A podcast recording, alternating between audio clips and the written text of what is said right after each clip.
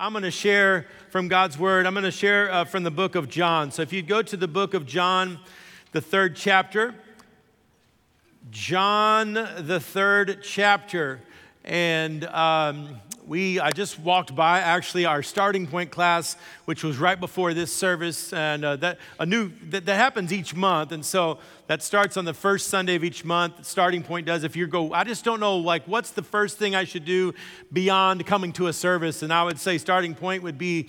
Uh, that. Uh, but we did have a new one start this last uh, couple hours ago, actually, and uh, it was it was full. You might be able to squeeze in there next Sunday, but uh, uh, anyway, you can check that out. Starting Point is uh, always coming up on the first Sunday of each month. Um, John, are you there? John chapter 3, are you there? Say amen. Okay, I'm going to read uh, a few verses from John chapter 3, one of which will be very, very familiar.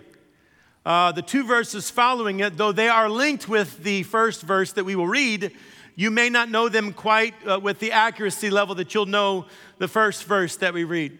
But I want to read uh, in the book of John, I want to read chapters uh, 3, uh, and I'm going to read verses 16, 17, and 18. Let me tell you the title of my message today before uh, we even read this passage of Scripture. The title of this message is Love, Give, Send. Love, Give, sinned. Now, I want you to watch as we get ready to read this text. I want you to watch for those concepts as we read these three verses. Watch for those um, elements to rise to the surface as we read these three verses. John chapter 3, verse 16 through 18 says this For God so loved the world that he gave his one and only Son, that whoever believes in him shall not perish, but have eternal life. For God did not send his Son into the world to condemn the world, but to save the world through him. Verse 18 Whoever believes in him is not condemned, but whoever does not believe stands condemned already, because they have not believed in the name of God's one and only Son. Gonna preach love, give, sin. Let's pray. Lord, thank you for your word. And I do pray for a shift in our faith family today. God, let there be a shift in our culture. Let there be a shift in our understanding. Let there be a shift in our burden. And I pray, God, that this would come only from you. We want no, we have no interest in manipulation. We have no interest in, in twisting anyone's arms. Um, God, we just pray that your spirit would so fill our lives right now as we, uh, as we just give ourselves to you. Anoint this word today in Jesus' name. And everybody said, Amen. Amen. Well, as many of you know, I have uh, five kids. Me and my wife, me and my wife had five kids, and um, when they were growing up, this was probably 15 years ago now or something, but when they were growing up, we had the unique privilege and treat to uh, get to take all of them. We took the whole crew on a cruise. And uh, man, we had saved up for quite a while to be able to do that. And, and uh, man, it was, it was quite uh, uh an experience. And so uh, we, we get that. I don't remember what the ages of all my kids were, but we had a couple teenagers in the mix. We might have had a tween or two in the mix. And then I do remember that my youngest was probably four and a half or something when we went on that trip. Um, and so we got on the boat and we're walking around, we're looking around, we're seeing things. And then the five kids come up to us and they go, Hey, we want to look around, we want to see this and we want to see that. And we read about this. And I said, Okay, that's fine. And so we, we came up with a meeting point. To be honest with you, me and my wife weren't all that upset about having a little alone time of our own right there during that first few minutes on the ship. So we're like, Yeah, y'all go ahead and look around and then we'll meet back here at this time. And so we, we did that. And, um, uh, and off they go. And so we start looking around. The time came for us to meet back up, and so we come to the spot that we're going to meet up. And here comes two of the kids coming towards us. We're like, well, all right, that's good. Two out of five. We're already, we're already getting somewhere. They're not all missing, so that's good. Um, and then we, we, we talk to these first two that walk up for a second, whatever. And then all of a sudden, here comes some other of our kids around the corner. Two two of our other kids now are coming. And uh, so then we, we start to count. We go, we know we, have, we had five when we got on the boat. We got four now, and the one that's missing is the four year old. Exactly. Now, I have waited until the statute of limitations has passed to even tell you this story, lest one of you would try to call and report us, okay? I'm trusting you with this information. Keep this between us, okay? I have since uh, increased in my parenting skill set quite a bit since then. All right, so just down with the judgment. All right. So four of them are coming back and we're like, Where's Ashton? And the first two that got there were pointing to the other two, going, He was with you. And the two that got there second were pointing to the two that got there first and said, No, he was with you. And uh, so they're arguing about who he was supposed to be with. Me and my wife are consumed with the fact that he's not with any of us. And so immediately, um, immediately, like we, we burst into response. We burst into action, not even just us, not even just the, the, the father, not, not even just me or my wife, but yet the siblings also. Why did we, why did we move into action? I'll, I'll tell you why. First of all, because of love because not only did we love him, but, but his siblings loved him. And so at that point, we knew we had to do something. And so the first thing we did is we gave. You go, you gave money? No, we gave time. We took time right then to start to go and figure out what we were going to do. And maybe somebody, maybe not, would think this, but like here we are on vacation and you wanted to see the ship and you wanted to go do things and you wanted to go to the buffet buffet, can I tell you that in that minute, like the pool and the ping pong table and the buffet, none of that mattered because our son was lost. And so we gave time, and we, the, the, the, last thing we, we did in that moment is we did a send. Love gives sin. And we said, okay, you two, you go that direction. You two, you go that direction. We'll go this direction. And we, we sent ourselves out looking for this lost child. And me and my wife were asking around. We're frantically urgent. Man, this is the only thing that mattered at that moment. And we finally started asking around, and we asked one of the uh, workers on the ship, and they said, Oh, a little guy. And they started describing. We we're like, Yes, that's him. And they're, Oh, yeah, he's he's with so and so. He's go, go down here and see that person. We go down there and see that person. Oh, yeah, he's right over here. And, and so we walk up on our, our son, and he has no idea that anything is even wrong. He's having the time of his life. They have given him candy, they're showing him around things. They gave him a little stuffed animal. Like he's just thinking, I like cruises. This is good stuff. Like we should do this more often.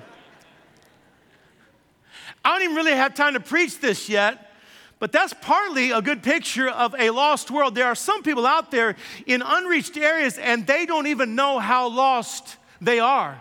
That's why it's so urgent and imperative for us, for somebody to come along and say, Look, I know you think you're just doing life, but listen, you are lost, and you've got to know that. And in that moment, that's all that mattered was finding him. And we did.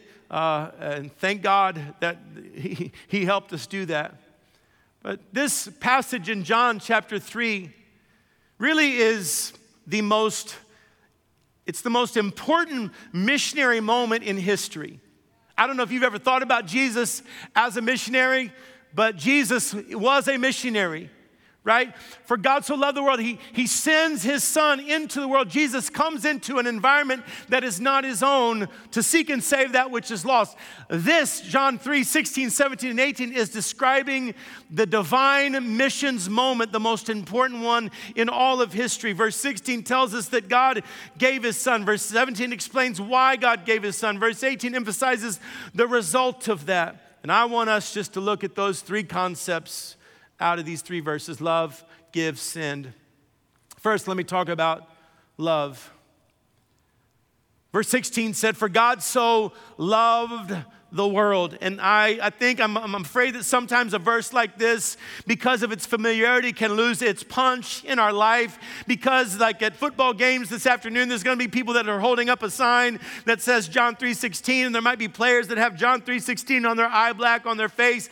And because this verse gets so quoted and it's so well known, sometimes the truth of it can start to get a little bit contempt in our life. But listen to me, never lose that thought that God so loved a world world, what wonder that is that a world that is so messed up, a world that has turned its back against God, that that's the world that God loves enough to send his son to.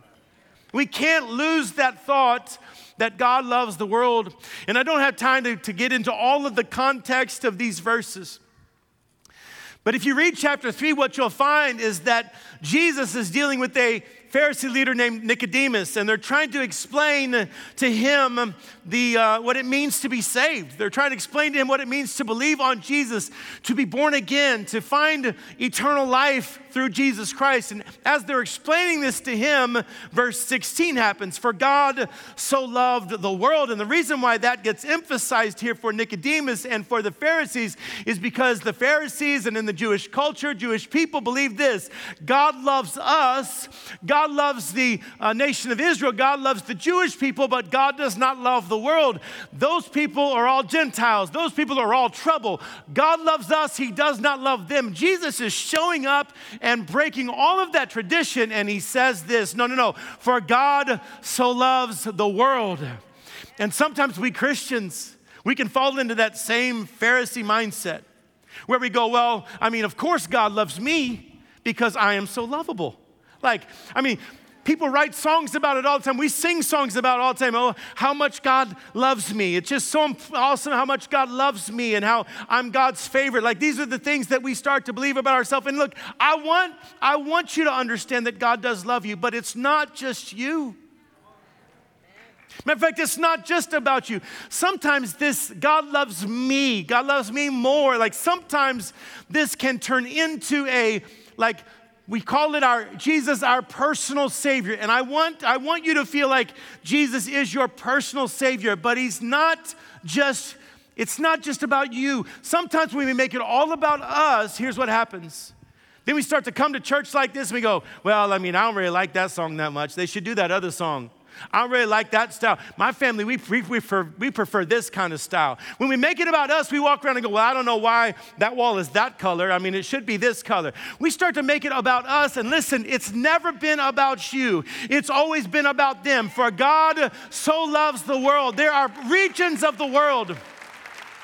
There are regions of the world that have not yet turned to Him, and yet God loves them.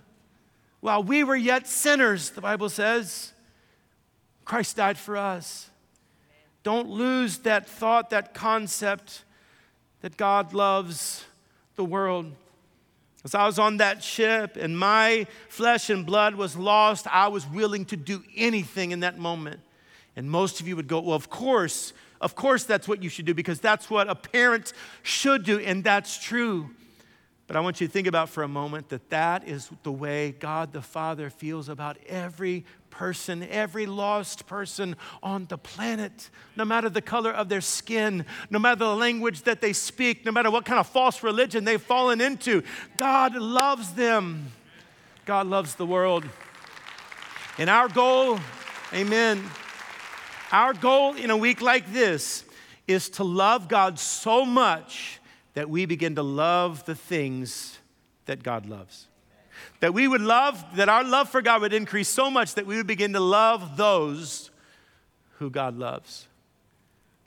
For God so loved the world. Love, and then the second one would be give. Give. He said, For God so loved the world that he gave his one and only Son. God did not give money in this exchange. And I, will make something clear today. I'm not preaching about giving money. I'm talking about something much more valuable than that. God did not give money in this exchange. He gave something so much more valuable than money. He gave his son. Uh, Romans chapter 8, Paul says it this way that God spared not his own son. And when confronted with this mission to reach the world, let's pray for a giving spirit that engages well beyond money. Can I say that one more time? That would be one of the things that I would ask us to pray about these next seven, eight days is God, let there something, let something click in me, let something shift in me that goes well beyond money. But God, touch my heart for that which is lost. Now, is there a relationship between my heart, the passion of my life, the compassion that I have? Is there a connection between that and my money? Yes. Matthew chapter 6 talks about that. We've heard, matter of fact, it was referenced even on the panel a few moments ago. That's where um, Jesus said, Don't store up for yourself treasures on earth where moth and vermin destroy and where thieves break in and steal, but instead store up for yourselves treasures in heaven where moth and vermin do not destroy, where thieves do not break in and steal. For where your treasure is, there your heart will be also. Where your treasure is, there your heart will be also. It's this link between our heart and our treasure. It's this link between what we love and what we resource. There is a link there. And part of that truth would be this that I, when I put my treasure towards something, I begin to have a heart for some, that, that thing. I begin to care about what I invest in, I care about. So there may be somebody that goes, Pastor, like I hear people talk about a lost and dying world, unreached people groups. I, I hear people talk about that, and it doesn't bother me like it bothers some others. I don't know if I care like I should. I don't know if I'm broken inside. I don't know if I'm dead inside. I don't feel it. I don't care. And this is what I would suggest I would say start giving towards it and then you would you, you'll see your heart start to go where your investment so the investment does bring with it then a, a heart. However, let me make this very, very clear that no investment, no gift you would ever give would ever take the place of love. Isn't that the truth? Like in our relationships, in our marriages, in our parenting, no gift will ever take the place of love. And so in John 3:16 when it's saying that God so loved the world that he gave the the way that that sentence is structured in the Greek is very careful, it's very specific. It's not God loved so as to give, it's God loved so that he gave. And here's, here's the difference between those two it's not that he gave and so therefore you could tell he loved. That's not the way that verse is structured. The verse is structured as he loved so much that he gave. Now, you can give without loving, although if you give, the love's probably going to start to move that direction. You can give without loving, but you cannot love without giving. That's why we would put a part of this as, as giving. Now, here's what I would ask you to give over these next seven, eight days. I want you to give this time. I want you to give this thing prayer. I want you to take these next seven, eight days and say, God, what is my part in this? I'll tell you right now, I'm believing for a shift in this, in, in our faith family. I'm believing that some of you that have never made a, uh, a, a, you know, you've never been a part of our missions expression to reach the world. You've, you just never have been a part of it before, and this you're, you're going to this year. Why? Because God's going to speak that into your life. And some of you that have been, I believe God's going to just revolutionize what you do and how you do it because we give Him the time to speak to us. Love, give, and then the last one is send. Verse 17 says, For God did not send his son into the world to condemn the world, but to save the world through him. God did not send his son to condemn, God sent his son to save the world through him. And we go, oh, see, there it is. Jesus never condemns anybody.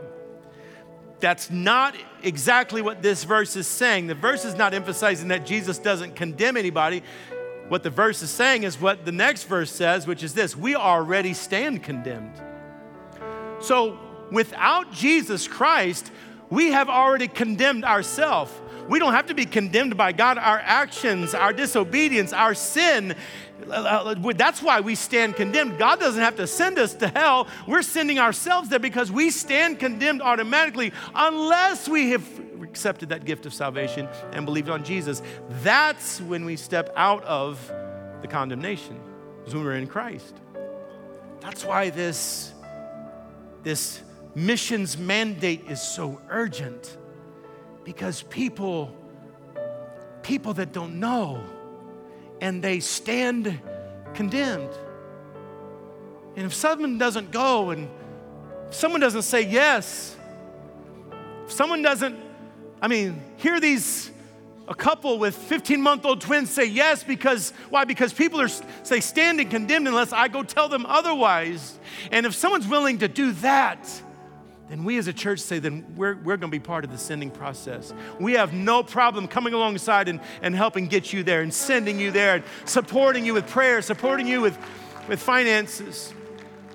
That's, that's really where we will stand in this. It's like there are three lanes that, that that you'll be a part of this missions expression, expression as, as, a, as a church is you'll, you'll go or you'll send those who are willing to go or you'll stay apathetic and uninvolved. Maybe disobedient to God in the process. No, people have to be sent. I read this story about one grandfather, and he went to his daughter's house, and he was going there to see his grandson. And he walks in the door, and uh, his grandson looks at him straight away. He's in the playpen, and as soon as he sees his grandpa, he's like, Gramp, out, Gramp, out. He's crying. He's moving his little chubby fingers back and forth.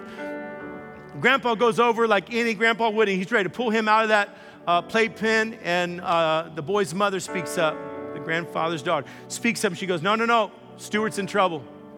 He, he, can't, get, he can't get out of the playpen yet. He's in trouble. And uh, so grandfather stops, and then Stuart's still down there, Gramp, out, Gramp, out. And here this grandfather's having this moment of like just turmoil. And it's this, like he, he understands that the mom probably has good reason and that Stuart has done something wrong, and he understands that. But boy, he wants to be with him. It's this tension between love and law. It's just this what are we going to do with this? So, grandfather sits there for a moment, his heart's breaking, and he comes up with a plan. He knows he can't lift him out of there. So, he grabs onto that playpen, and the best he can, he steps over and gets in with his grandson. That is a beautiful picture of what Jesus did for us. Love and law. And he couldn't just lift us up to where he was. No, he had to come down to where we were in our environment. That is also a perfect picture of what missionaries do today. Missionaries willing to leave their environment willing to go into environments that are foreign, that maybe they don't feel like they fit in quite as well as they do fit in in the environment they're leaving.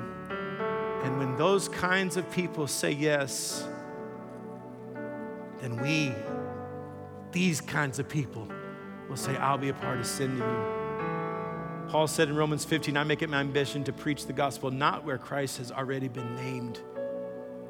See, I think the greatest injustice in all the world is for somebody to live and die never having had a chance to say yes or no to Jesus. And yet, that's happening all across the world. Every man, woman, child deserves to hear the gospel of Jesus once before someone else has the luxury of hearing it twice. How many times have we heard? How many opportunities have we gotten? And yet, there's over 3 billion people on the planet that couldn't, they couldn't walk, they couldn't take a day's walk to get to a service like this. And we've just decided as a church, this is going to be one of the things that is a distinction about us. We're going to be a part of that. We're going to, we're going to impact the nations. And I, I'm not saying that, that other churches that maybe don't make this as heavy as a priority, I'm not saying they're right or wrong. It's not about right or wrong. It's just about the fact that we know that God has put this on our heart, that we're going to be a church that impacts the nations. We're going to be a church that touches the world.